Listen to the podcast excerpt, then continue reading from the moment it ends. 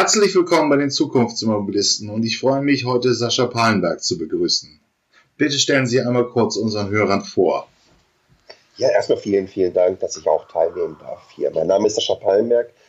Ich arbeite in der Unternehmenskommunikation bei der Daimler AG. Bin da der Leiter für die digitale Transformation. Jetzt seit 3 Jahren im Konzern, habe früher 20 Jahre lang über Technologien geschrieben, indem ich unter anderem auch so Plattformen wie Mobile Geeks und zuvor Network News und EBC News gebloggt habe.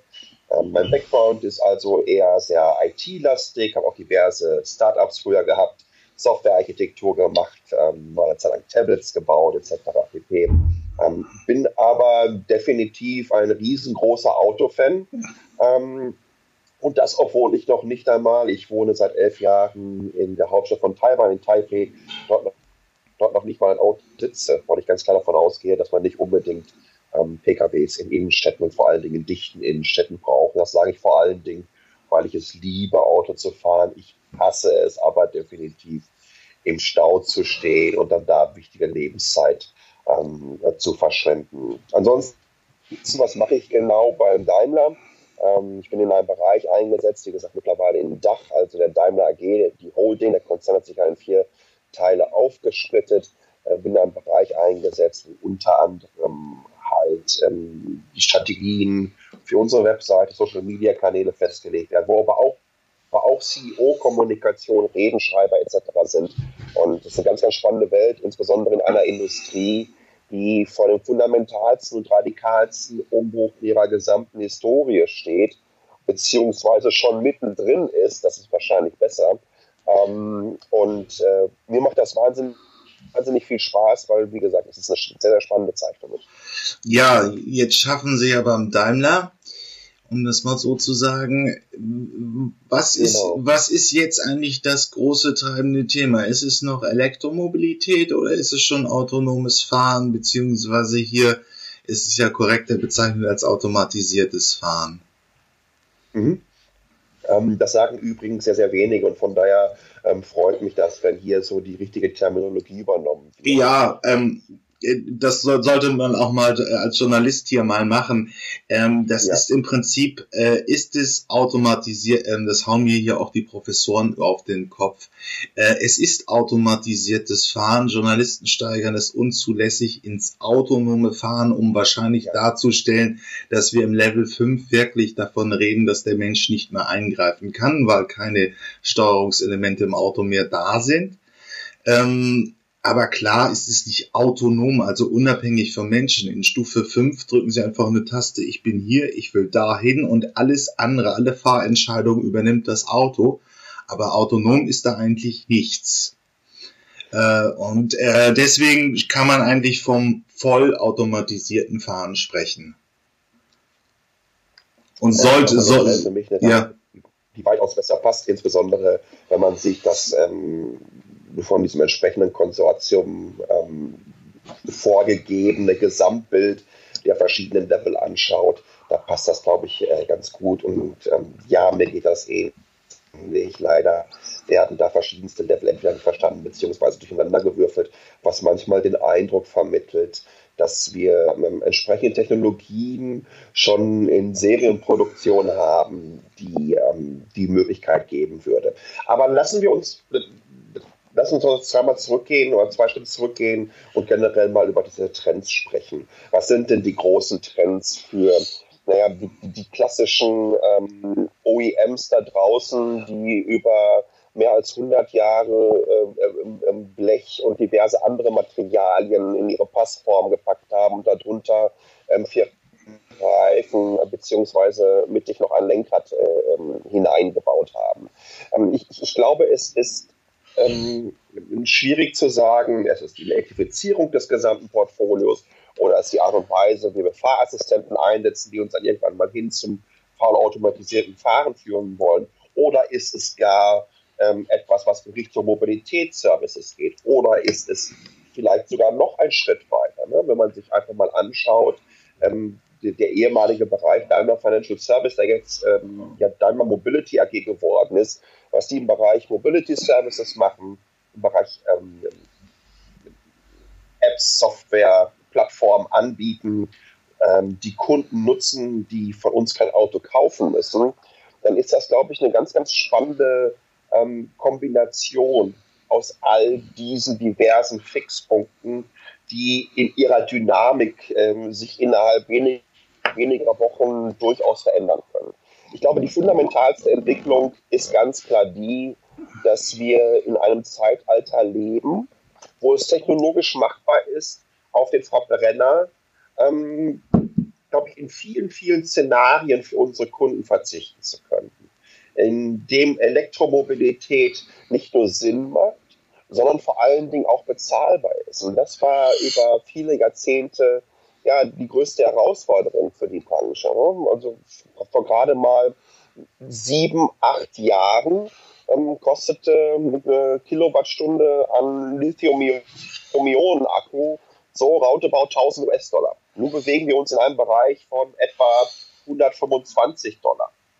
Das heißt, das Elektroauto, der Elektro-Truck kommt als Gesamtkonstrukt und da ist das größte und schwerste Modul nun einmal der Batteriepack, mehr und mehr von dem Gesamtpreis in Richtung des klassischen Benziners oder von einem Diesel. Und das erleben wir gerade ganz, ganz stark. Hinzu muss man natürlich auch ganz klar sagen, dass insbesondere in der EU auch entsprechende politische Rahmenbedingungen geschaffen wurden, wobei ich, obwohl das eine riesen Herausforderung nicht nur für unseren Konzern ist, sehr, sehr froh bin. Weil ich glaube, ab und zu bedarf es einfach auch mal der Politik, einem sehr freien Markt Möglichkeit zu geben, sich in eine entsprechende Richtung unter entsprechenden Rahmenbedingungen entwickeln zu können.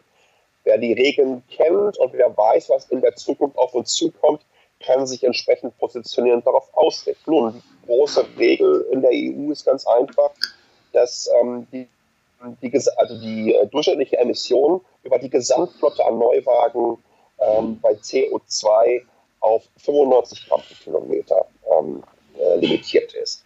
Und das bringt die klassischen Hersteller natürlich unter einem entsprechenden Zugzwang, den kennen die nicht erst seit gestern. Das heißt, die EVs, die wir in diesem Jahr sehen werden, da ging es halt vor 5, 6, 7 Jahren los, diese zu entwickeln. Also die wissen das nicht erst seit gestern, haben sich, glaube ich, in meinen Augen extrem gut aufgestellt. Keine andere deutsche Industrie oder beziehungsweise keine andere Automobilindustrie weltweit hat so fundamental und so umfangreich investiert wie die Transformation hin zur Elektromobilität wie die deutsche. Und ich glaube, dass wir in den nächsten 1, 2 Jahren da die entsprechenden Früchte sehen werden, indem mehr EVs auf den Straßen sind, was in meinen Augen dann auch so einen Schmetterlingseffekt haben wird. Ne? Mehr Menschen sehen, was Elektromobilität bedeutet. Mehr Menschen nehmen es optisch wahr im Straßenverkehr. Und last but not least werden mehr Menschen dann auch bei den Händlern stehen und diese ausprobieren wollen. Entschuldigung. Das ist zum einen erstmal diese Elektromobilität. Es gibt natürlich auch noch andere Antriebsarten, die extrem spannend sind. Und zum Beispiel kann ich mir nicht vorstellen, dass mit der jetzigen Technologie und mit der Technologie, die wir innerhalb der nächsten 5 Jahre erhalten werden, Elektromobilität etwas für den Nutzfahrzeugsbereich im Transitverkehr ist. So, man wird schwerlich mit einem 30-Tonner durch die Gegend fahren können, bei dem dann 2 oder 3 Tonnen aus Batterie bestehen. Dann wird es sehr, sehr schwierig, überhaupt noch kostenneutral oder überhaupt profitabel arbeiten zu können für die Logistiker und Distributoren.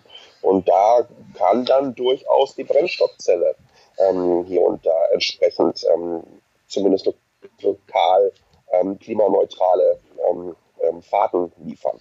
Sie meinen damit, das Verhältnis von Ladevolumen zu Batteriegröße ist zu ungünstig. Korrekt. Okay. Es gibt da 2 große Unterschiede im Nutzfahrzeugsbereich.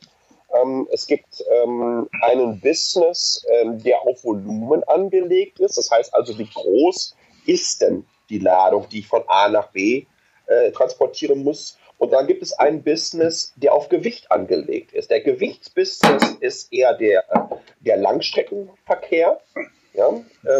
Wo dann LKWs Waren quer durch Europa transportieren, wohingegen das Volumenbusiness eher im innerstädtischen Nutzfahrzeugs- und Transportverkehr zu sehen ist. Das sind halt so die leichten LKWs, die Vans, die Transporter etc. pp. Und da spielt das einfach nicht so eine große Rolle, sondern da kommt es ganz einfach eher darauf an, wie viele Pakete kann ich dann entsprechend in meinem Rennen reinpacken. Darf ich noch? Und da ist dann entsprechend die Reichweite nicht so wichtig. Also da stellt sich jetzt so ein bisschen die Frage, wir sehen ein bisschen eine Zerteilung auch in der LKW-Sparte. Also die großen LKWs läuft bei vielen Fachleuten das Thema Wasserstoff, weil halt das Verhältnis von Batteriegröße zu Ladevolumen grundsätzlich schlecht wäre. Also wenn ich wirklich von Danzig nach Malaga fahre, bräuchte ich eine Wasserstoff-LKW. Und dann haben wir alles, können wir eine Hausnummer hier nennen, sagen wir bis 7,5 oder bis 26 Tonnen, also den Verteiler LKW. Nein? Auch das ist sehr, sehr schwierig zu sagen. Nehmen wir doch mal so einen klassischen Lieferverkehr in der Stadt. Das wird meist über kleine LKWs, Vans etc. abgebildet. Ich glaube, wir haben mittlerweile da in dem Bereich mit E-Vito, E-Sprinter und E-Canter 3 Plattformen, die sich bei der Reichweite so zwischen 125, 160 Kilometer bewegen. Das hört sich im ersten Moment erstaunlich wenig an, reicht aber für diesen innerstädtischen Lieferverkehr locker aus. Das war viele, viele Jahre mit unseren Kunden getestet. Teile sind immer noch bei Kunden in Testplotten drin, da bekommen wir die entsprechenden Daten natürlich und somit ermöglicht es uns diese optimale Balance zwischen Größe der Batterie und damit auch Gewicht des Fahrzeugs und dem möglichen Payload, also das, was ich an Zuladung draufpacken kann, zu finden. Es gibt aber auch etwas, wenn ich mir unseren E-Actros anschaue, der Actros ist im LKW-Bereich nun mal unser Flaggschiff. Der E-Actros hat eine Reichweite von um die 250 Kilometer, wenn ich jetzt nichts Falsches sage, aber also in diesem Bereich liegt das. Da kann man sich auch sagen, Moment mal, da bekomme ich aber nicht jetzt von Hamburg nach München mit, ohne dreimal aufzutanken oder viermal. Und aber auch dieser LKW hat eine entsprechende Zuladung. Und wenn man sich mal anschaut, wie heute Lieferketten funktionieren, dass ich außerhalb der großen urbanen Zentren meistens große Depots habe, da die Möglichkeit einfach auch mit entsprechenden Zuladungen dann zu den einzelnen Stores zu fahren. Da kann man auch sagen, dass das eine Gewichtsklasse ist, die man eher im Langstreckenbereich vielleicht sehen würde, aber die da, glaube ich, aufgrund der möglichen Zuladung auch im E-Mobility-Bereich ihre entsprechende Kategorie gefunden hat. Also ich glaube, es ist sehr, sehr schwierig, dies über die maximale Zuladung zu definieren, sondern letztendlich über das Anwendungsszenario der Plattform. Okay, also das heißt, man müsste, ich will es ja so ein bisschen systematisch unterteilen, der große Langstrecken-LKW, der läuft auf das Thema Wasserstoff hinaus. Aber sonst ist es batterieelektrisch. Ich bin da in jeglicher Form und so sind wir da auch als Konzern natürlich aufgestellt. Absolut technologieoffen, das halte ich auch für extrem wichtig. Okay. Wir leben in einer Zeit, in der lineare Entwicklung de facto nicht mehr existiert. Ja, wir haben exponentielle technologische Entwicklung und vielleicht kommt übermorgen schon jemand um die Ecke, der sagt, ich habe eine biologische Batterie entwickelt, die könnt ihr auch noch auf den Kompass schmeißen. Übrigens arbeiten wir daran. Und die ist so klein und wiegt so wenig, dass auf einmal nun auch im Langstreckenbereich batterieelektrische Nutzfahrzeuge möglich sind. Plus, die kann extrem schnell laden. Ja, das sind ja diese zwei Möglichkeiten. Das wird oft in den Diskussionen vergessen, dass wir eigentlich eine Kapazitätsdiskussion haben, Reichweite über die entsprechende Kapazität abzubilden. Genauso haben wir aber auch eine Ladediskussion. Wie schnell kann ich einen entsprechenden Akku aufladen? Und da gibt es eine ganze Menge Mobilitätsszenarien, wo es vielleicht viel, viel mehr Sinn macht, einen extrem kleinen oder einen verhältnismäßig kleinen Akku zu verwenden, der aber mit einer entsprechenden Ladeinfrastruktur extrem schnell geladen werden kann. Und das sind ganz, ganz spannende Entwicklungen, die, glaube ich, gerade stattfinden. Nicht nur im Nutzfahrzeugbereich, natürlich auch im Pkw-Bereich. Ja, aber das ist ja dann immer ein bisschen heikel, weil letztes Jahr hat Harald Lesch so einen kleinen YouTube-Hint gelandet mit, glaube ich, fast 1,5 Millionen Aufrufen bei YouTube, wo er praktisch ausgehend von der Zahl 350 Kilowatt Ladeleistung an den, im Bereich davon ausgegangen ist, dass so eine schnelle Ladeleistung unseren Stromsektor, unsere Stromversorgung in die Knie treibt. Das wäre wahrscheinlich auch richtig. Ich habe seine Zahlen nicht überprüft, aber ich gehe mal davon aus. Womit sollten wir denn 2035 ungefähr an Ladeleistung so im Durchschnitt rechnen? 100 kW, 150, 350 kW? Denn dann müsste der Staat natürlich massiv also der Staat bzw. die Energiewirtschaft sich Gedanken machen, das Stromnetz auszubauen. Ich halte dieses vermeintliche Totschlagargument gegenüber E-Mobility für wirklich null und nichtig. Wenn wir von der jetzigen Stromversorgung ausgehen, dann sagen alle großen Versorger da draußen, macht euch keine Sorgen, klar darauf verweisen, dass sich natürlich mit der Entwicklung von Mobilität auch die Entwicklung von unserem Grid, von unseren Energienetzwerken weiter vorantreiben lässt. Und das wird passieren. Die Versorger sehen das natürlich auch als einen riesengroßen Distributions- und Kanal- und Absatzmarkt für ihre Produkte, aka Energie. Und entsprechend werden sie sich aufstellen. Und da mache ich mir ehrlich gesagt überhaupt keine Sorgen. Man sieht das ja auch schon zum großen Teil. Wir haben ja diesbezüglich ein Joint Venture mit den Kollegen von Audi, BMW, Ford, Hyundai, Shell ist auch Teil davon, den wir mit Ionity über ganz Europa erstmal an wichtigen Verkehrsknotenpunkten und Transitstrecken Schnellladestationen mit bis zu 350 Kilowatt aufstellen. Das werden insgesamt 400 werden. Die maximale Distanz zwischen zwei wird unter 70 Kilometern liegen. Da sind wir, glaube ich, auf einem guten Weg. Und in der Richtung kann man ganz kurz auch sehen, wiederum, wie sich das für Energieanbieter dann auch entwickelt. Also für Ionity gibt es viele lokale und regionale Anbieter, die Roaming-Verträge abgeschlossen haben, dass man dann auch entsprechend bei Ionity vergünstigt sein Fahrzeug aufladen kann. Das heißt, die Versorger positionieren sich hier, die Versorger werden ihre Netze ausbauen. Jegliche Form der apokalyptischen Vorhersagen. Und ich schätze den Harald Lesch wirklich sehr.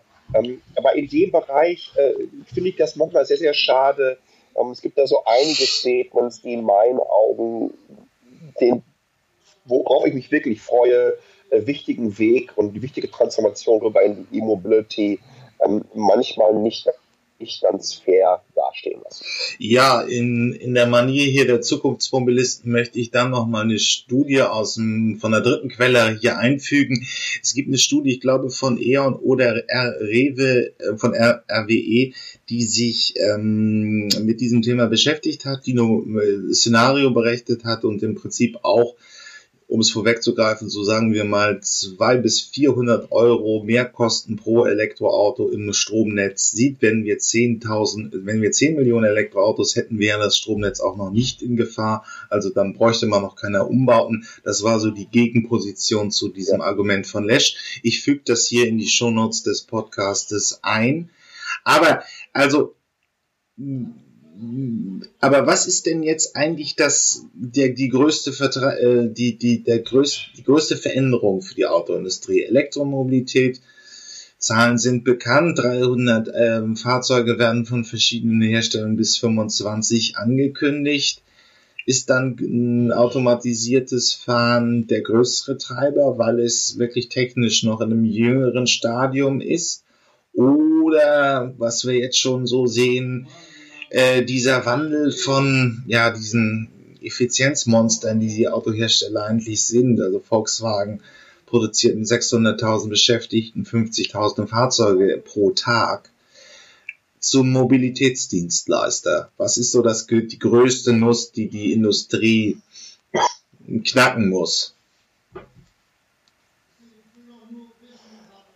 Ich glaube, wir leben in einer Ära, in der, so wie ich es anfänglich auch schon sagte, glaube ich, alles parallel auf uns zukommt. Ja, wenn man sich anschaut, was in der Automobilindustrie in den letzten 70 Jahren passiert ist, dann waren fundamentale technologische Errungenschaften und Erneuerungen vor allen Dingen analog. Vor 20, 30 Jahren fing das an, sich langsam zu digitalisieren. Technologische Errungenschaften ganz, ganz stark im Bereich der passiven Sicherheit aufgestellt. Und jetzt haben wir auf einmal so ein Zeitalter, in dem zum einen Rechenkapazitäten, zum einen Kapazitäten von Energiespeichern, wie auch immer die aussehen mögen, eine Art und Weise der omnipotenten Vernetzung, das heißt der Netzausbau, wie er vorangeschritten ist, wie jeder heutzutage die Möglichkeit hat, zumindest in großen Teilen Deutschlands auf schnelles, mobiles Internet zuzugreifen. Es gibt ja hier und da durchaus, glaube ich, noch ein paar Löcher, die es zu stopfen gibt, aber ich glaube, dass auch die Telcos auf einem ganz guten Weg sind.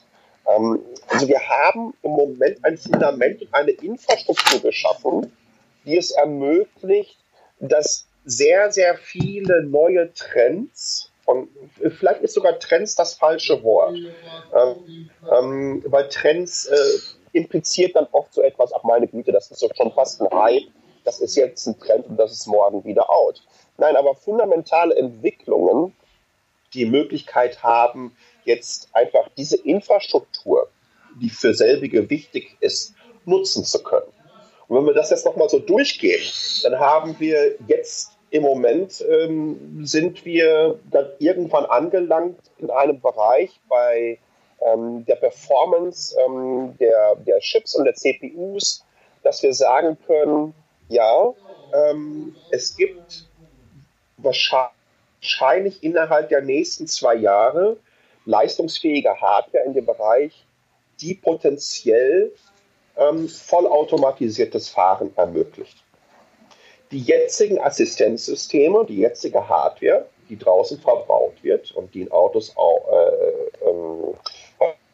verfügbar ist, ist es de facto nicht. Das muss man ganz klar so sagen.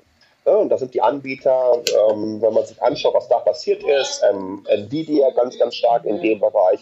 Intel hat die über Jahre einfach so ein kleines bisschen hinten dran hängen, haben die wahrscheinlich spannendste Akquisition innerhalb der Automobilbranche gemacht, indem sie Mobileye gekauft haben aus Israel, ganz klar führend im Bereich, wenn es darum geht, Hardware für vollautomatisierte Plattformen herzustellen.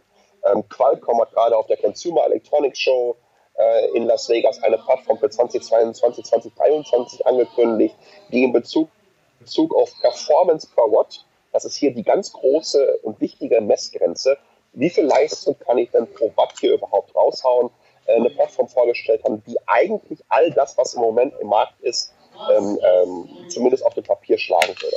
Also das ist erstmal die Sache, was haben wir an Rechenleistung zur Verfügung? Ne? Wir sind gerade so kurz davor, das zu haben. Das nächste, was ich gerade schon angesprochen habe, wie sieht es bei der Batterieentwicklung aus? Und wir kennen, glaube ich, die Technologie alle persönlich, als wir uns mal das erste Smartphone gekauft haben. Das iPhone kam raus 2007. Sagen wir mal so in den Nullerjahren, Ende der Nullerjahre, haben wir unser erstes Smartphone bekommen. Wenn wir da waren wir jetzt damals so oft auf dem Schritt von Lithium-Polymer zu Lithium-Ion-Akkus rüberzugehen. Wenn man sich da die Akkus anschaut, dann waren das meistens so Akkus in dem Bereich um 1200 bis 2000 Milliampere-Stunden. an Kapazität. Mittlerweile liegen wir in einem Bereich zwischen, ich würde mal so sagen, 3.500 bis 4.500. Die Akkus selber sind aber nur zwischen 30% und 50% gewachsen. Ja? Das heißt, mittlerweile ist es uns möglich, viel, viel mehr Kapazität auf zum Teil geringere Grundflächen zu packen, beziehungsweise geringere Volumina innerhalb der Lithium-Ionen-Herrschaft. Plus Smartphones, Laptops und natürlich dann jetzt auch die Autos haben hier eine ganz andere Skalierung, ein ganz anderes Angebot hergestellt auf dem Markt.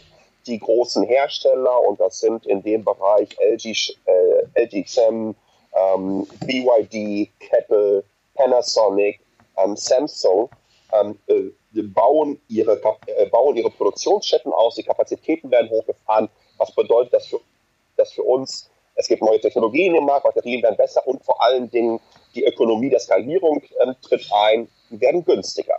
Auch das ist jetzt gegeben. Und last but not least, was ich gerade noch angesprochen habe, das ist Konnektivität. Die Art und Weise, wie UMTS dies verändert hat, nicht nur für uns als Otto-Normal-User, wie wir das Internet auf einmal mobil ganz anders erfahren können, wie jetzt der Schritt zu 4G auf einmal uns die Möglichkeit gegeben hat, dass wir, egal wo wir sind auf der Welt, im Grunde genommen in Full HD Livestreams machen können. Die Art und Weise, wie wir von Konsumenten zum Sender geworden sind, was natürlich auch eine riesen Auswirkung auf die Art und Weise, wie Netze bespielt werden, mit Inhalt etc. gehabt haben. Das hat nun jetzt eine Infrastruktur geschaffen und 5G ist der nächste große Schritt, den wir da gehen, wo es auch die Möglichkeit gibt, dass das vernetzte Auto kontinuierlich einfach mit dem Netz verbunden ist, kontinuierlich Daten abfragen kann, diese auch senden kann, mit anderen Verkehrsteilnehmern reden kann. Und das sind alles Technologien, die haben wir so in der Form in den letzten 20 Jahren nicht gehabt. All das zusammengebracht ist ein technologischer Cocktail, den es, wie gesagt, als Herausforderung in dieser Kombination nicht gegeben hat. Und jetzt ist es ganz, ganz wichtig zu sehen, was mache ich daraus? Wie stelle ich mich auf? Wie beackere ich diese Felder zusammen? Denn last but not least haben wir mal erlebt, und ich möchte nicht diesen Nokia-Vergleich herziehen, weil den halte ich für völlig falsch und für völlig daneben. Ein Auto ist so ziemlich das komplexeste Produkt, was man überhaupt herstellen kann, was auch an den Endkunden verkauft werden kann. Oder verkauft wird. Ne? Zwischen 3.000 und 5.000 Einzelteilen, die über eine Just-in-Time-Warenanlieferung und dann auch Produktion wirklich zusammenkommen müssen in den Fabriken. Das ist logistisch eine Meisterleistung. Und der Vergleich mit Nokia hatte das mit den Smartphones ja verschlafen. Also ich kann heute ich wohne seit 11 Jahren, wie gesagt, in Taipei, ich kann in 17 Minuten nach Shenzhen fliegen, nach Mainland China, und kann innerhalb von 30 Tagen ein neues Smartphone entwickeln lassen, die komplette Produktionsstätte aufbauen und das entsprechend verschiffen lassen. Das geht mit dem Auto nicht so einfach.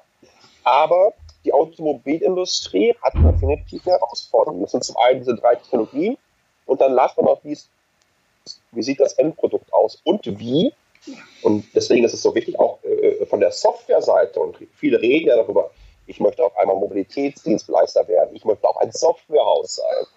Den Schritt zu schaffen, und der ist, glaube ich, sehr, sehr wichtig im Bereich Mobilität, in die Plattformökonomie. Weil wenn wir uns nachher darüber unterhalten, dass Menschen große Teile ihres Pendlerweges, sagen wir mal, oder auf der Reise in den Urlaub oder wie auch immer, vollautomatisiert ableisten können, was machen die in der Zeit in dem Auto? Wie kann ich diese Plattform noch monetarisieren? Kann ich da Inhalte einspielen? Kann ich sagen, ich werde mit Anbietern wie Netflix, Spotify und Co. Kooperationen abschließen?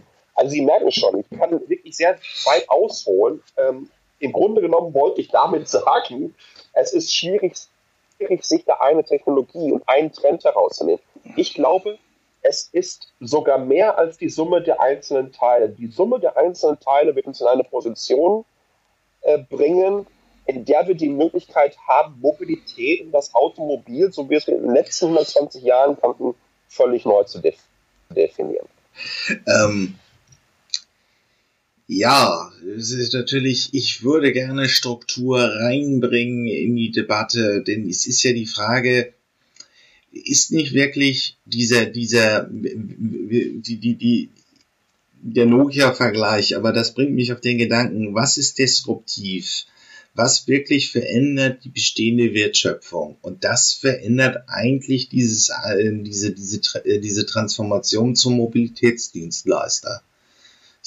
Man ist Hersteller seit 120 Jahren, man kann es aus dem FF, es sind Kunstwerke von industrieller Effizienz, die Sie da irgendwo in der Autoindustrie sehen. Und jetzt müssen Sie anfangen, ein serviceorientierter Dienstleister zu werden. Und okay, also wir gehen wir mal davon aus, die Nachrichten trudeln rein, wie zuverlässig das alles ist so eine Frage, aber General Motors hat schon sein erstes automatisiertes Shuttle in den Serienbetrieb gebracht.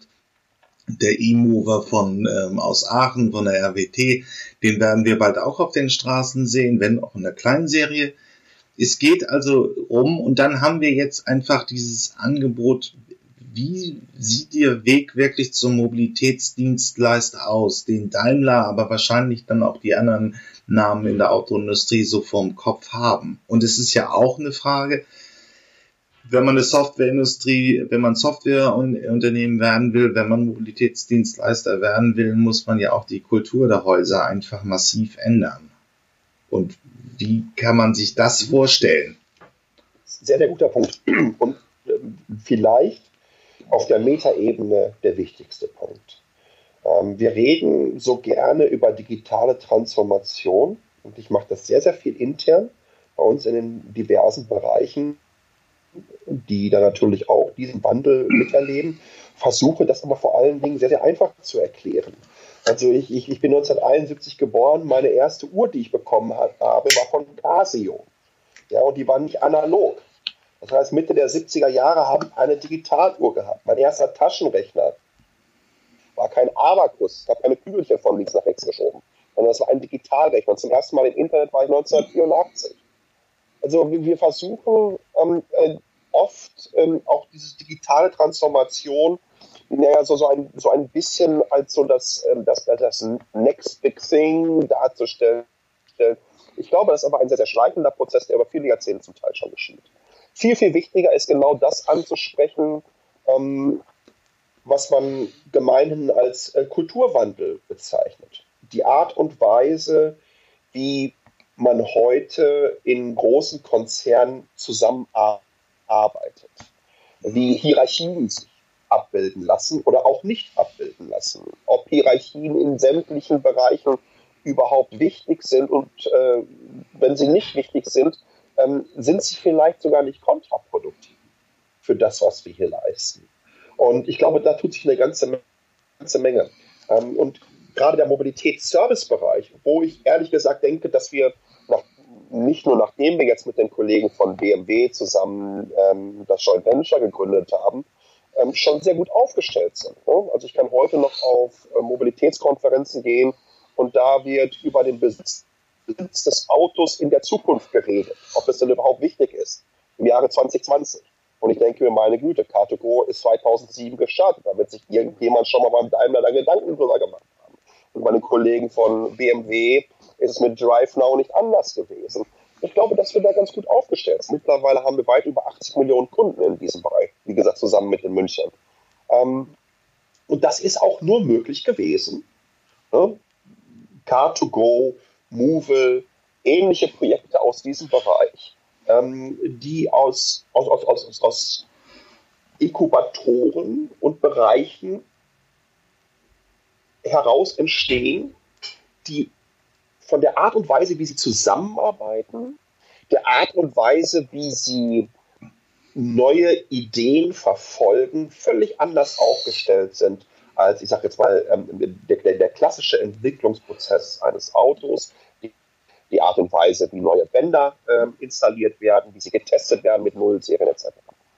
Und dann hat man auch die Möglichkeit, sich in so eine Richtung zu entwickeln. Und das ist ganz, ganz wichtig. Und das ist vor allen Dingen das Schwierigste in so einem Konzern, weil man erreicht natürlich auch immer mal wieder Bereiche, die dann sagen, ja, sorry, aber das haben wir immer schon so gemacht.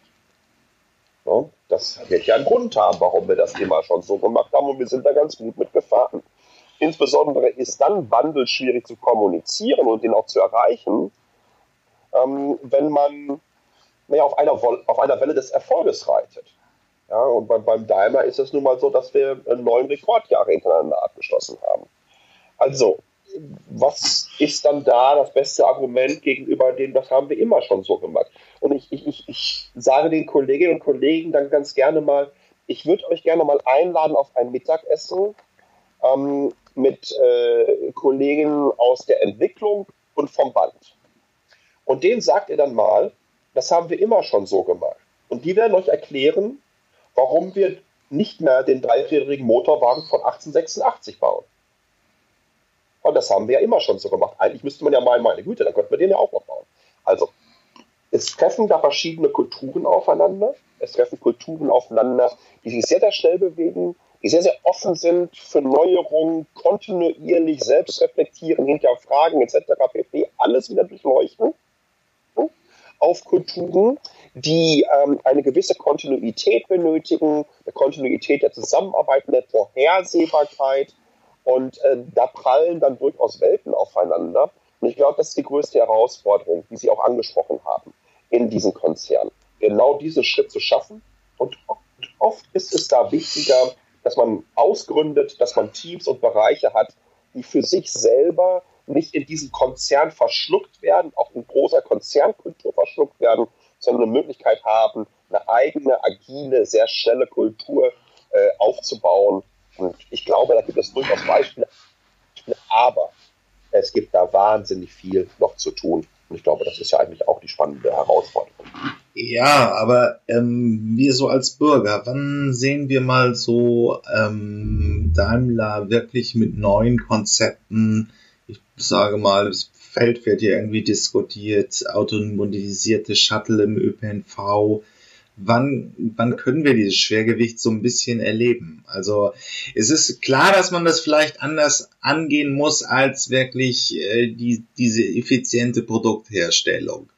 Mhm. Aber es ist schon die Frage, wann sehen wir das? Also es ist jetzt auch 2020, die ersten Wettbewerber auf europäischer Ebene sind schon, jetzt haben wir auch schon Level 4 Fahrzeuge von Renault in Paris, also im Umland von Paris, die als Taxi fungieren.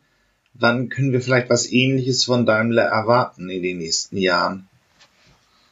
Also ich persönlich, und das ist meine persönliche Einschätzung, bin mir ziemlich sicher, dass wir in der ersten Hälfte des 20. Jahrhunderts keine große Sichtbarkeit von sogenannten Robotaxis in unseren urbanen Zentren sehen werden.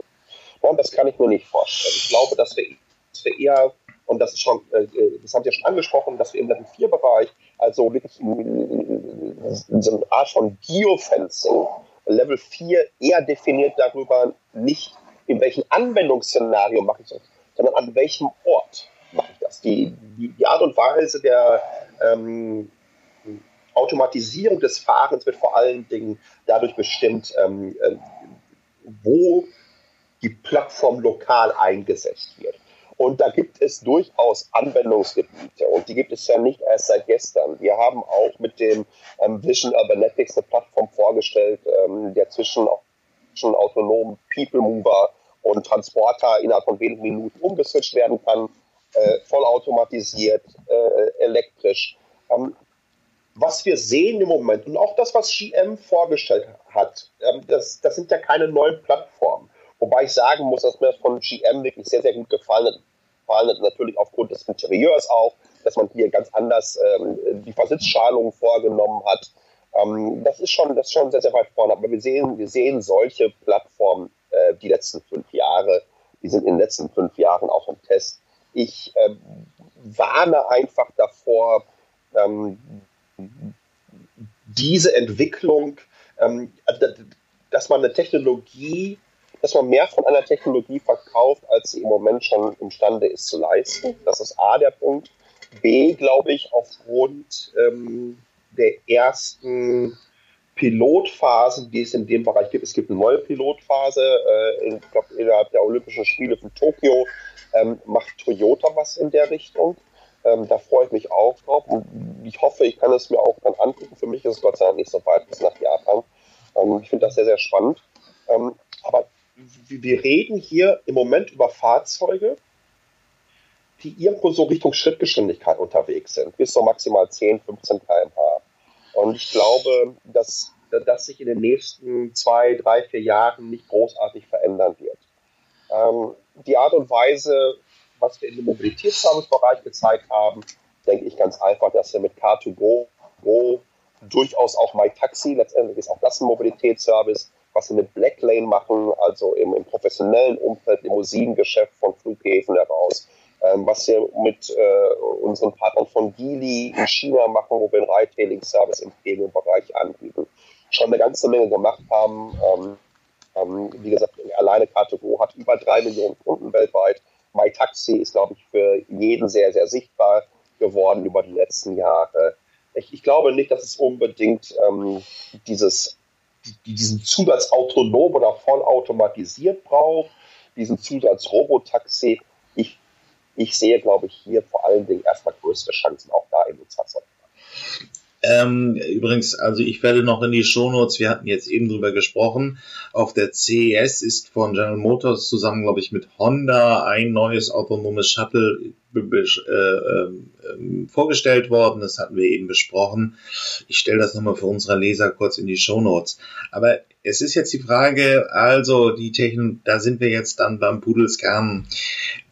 Sie verfolgen seit 2003, 2002 so als Tech-Blogger die ganze Entwicklung, Internet, Software.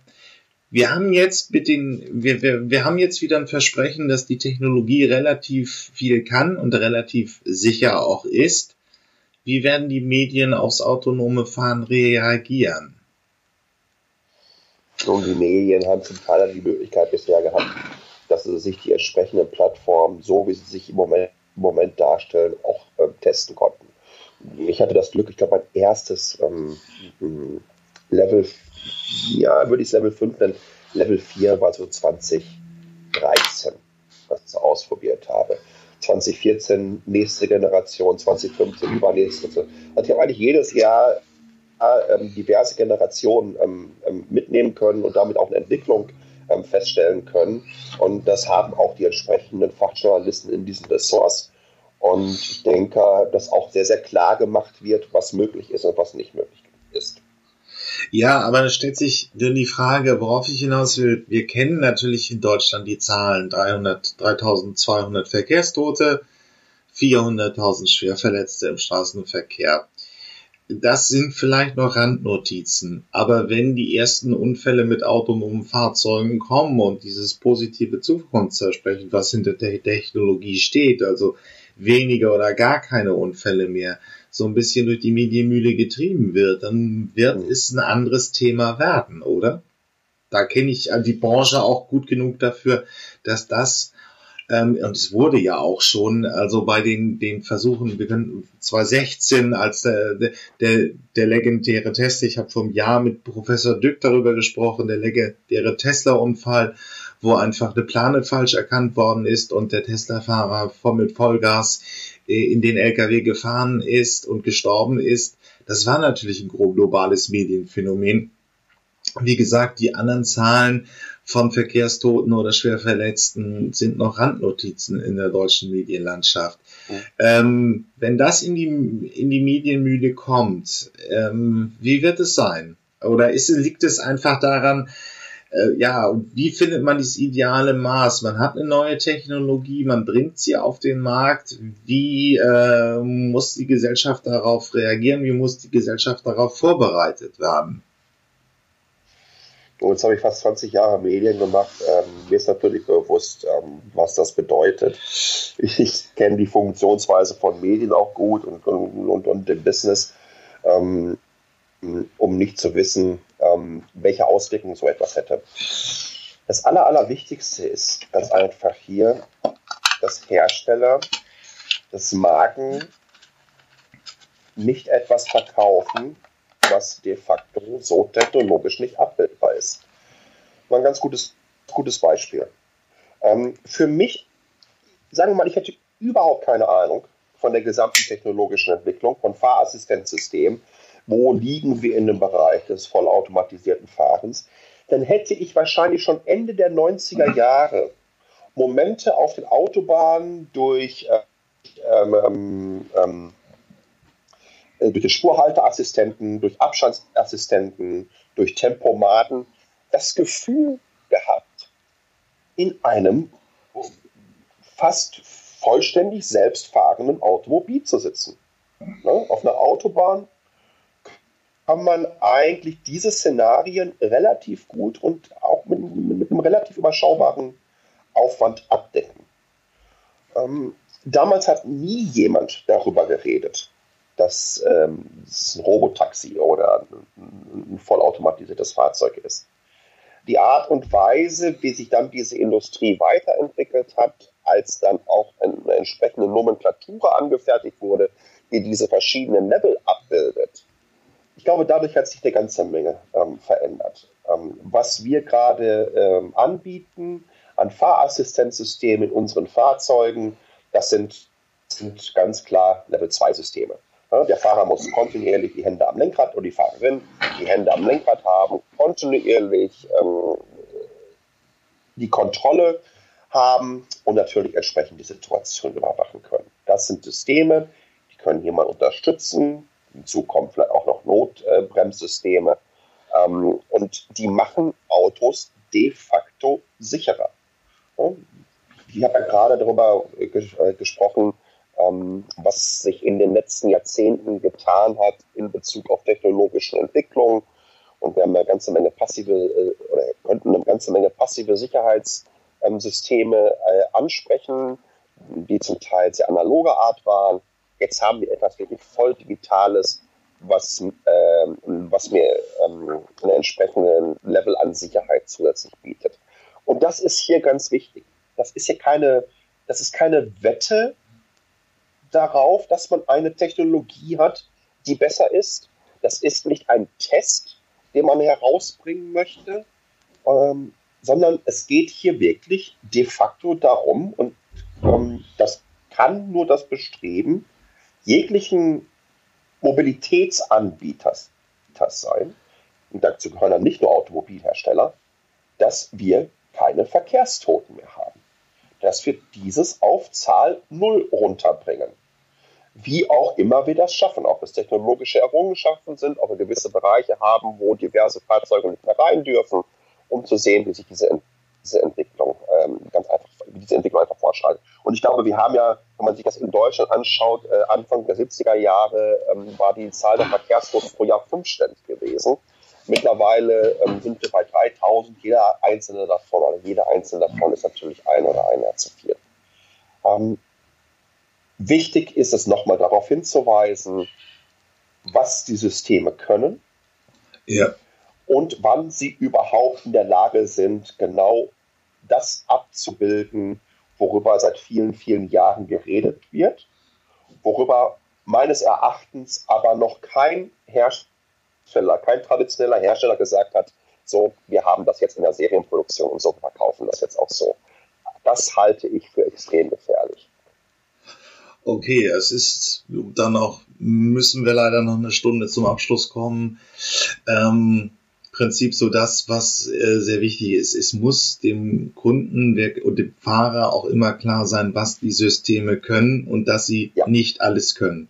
Es ist aber auch, wenn ich das nochmal kurz anbringe, ja auch nichts Neues. Also ABS, eine komplett analoge Innovation der frühen 80er, hat eben die Stotterbremse überflüssig gemacht und man konnte lenken, wenn man bremst. Das darf aber eben nicht dazu führen, dass man dann noch pausenlos mehr Gas gibt und schneller die Kurve fährt, als man es ohne ABS getan hätte. Das ist ja immer das zweischneidige Schwert, was Sicherheitstechnologien in der Mobilität, aber allgemein halt auch bieten. Es darf eben nicht dazu führen, dass man noch mehr in die Risiken reingeht.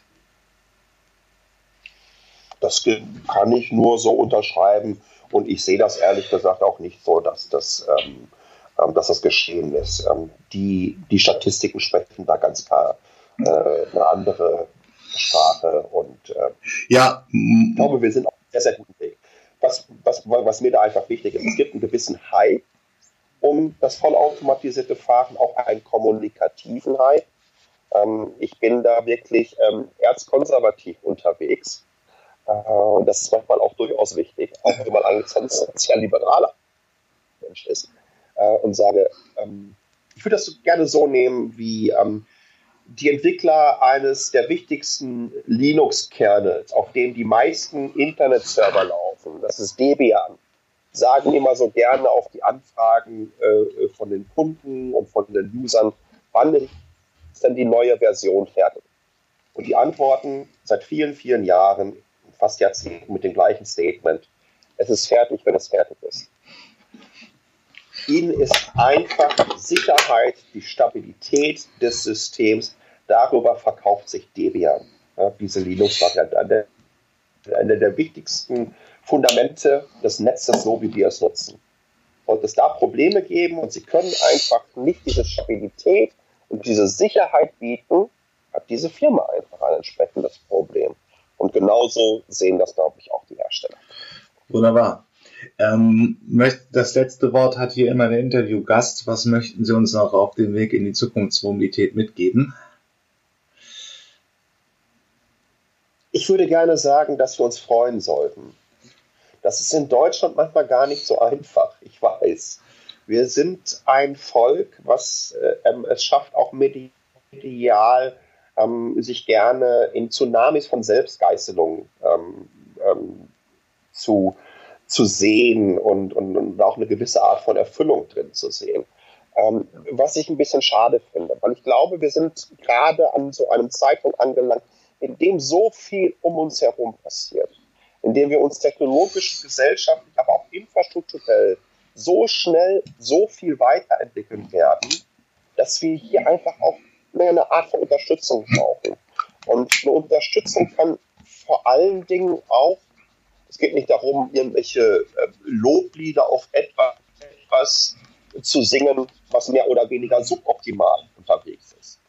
Aber ich glaube, Unterstützung kann vor allen Dingen auch bedeuten, Lust auf Zukunft zu haben, positiv in die Zukunft zu sehen und mal wirklich das Glas halb voll Mantra so ein bisschen mehr zu pushen, anstatt andauernd auf das halb leere Glas hinzuweisen.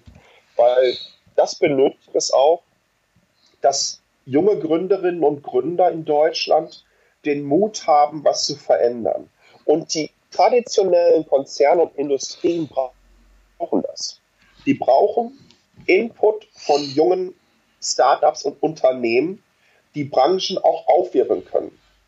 Und Innovation entsteht vor allen Dingen einfach durch solchen Wettbewerb und indem man sich auch gegenseitig inspirieren lässt.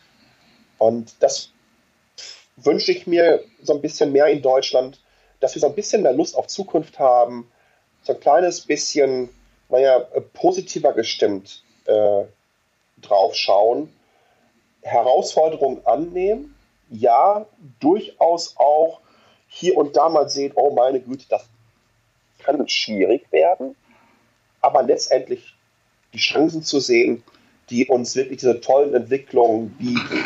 Und ich glaube, dass wir da in Deutschland einen ganz, ganz tollen Standort haben, der sich zumindest intern in dem Land selber nicht so toll verkauft oder nicht so toll verkauft wird auch, wie es, und ich wohne seit über 14 Jahren mittlerweile auf einem anderen Kontinent, wie es im Ausland stattfindet. Wenn wir uns also ein kleines bisschen vom mitnehmen könnten, dann glaube ich, motiviert das und inspiriert es viele junge Innovatoren, die wir ganz einfach benötigen für die Zukunft. Vielen Dank, Herr Pallenberg, für dieses Interview. So, das...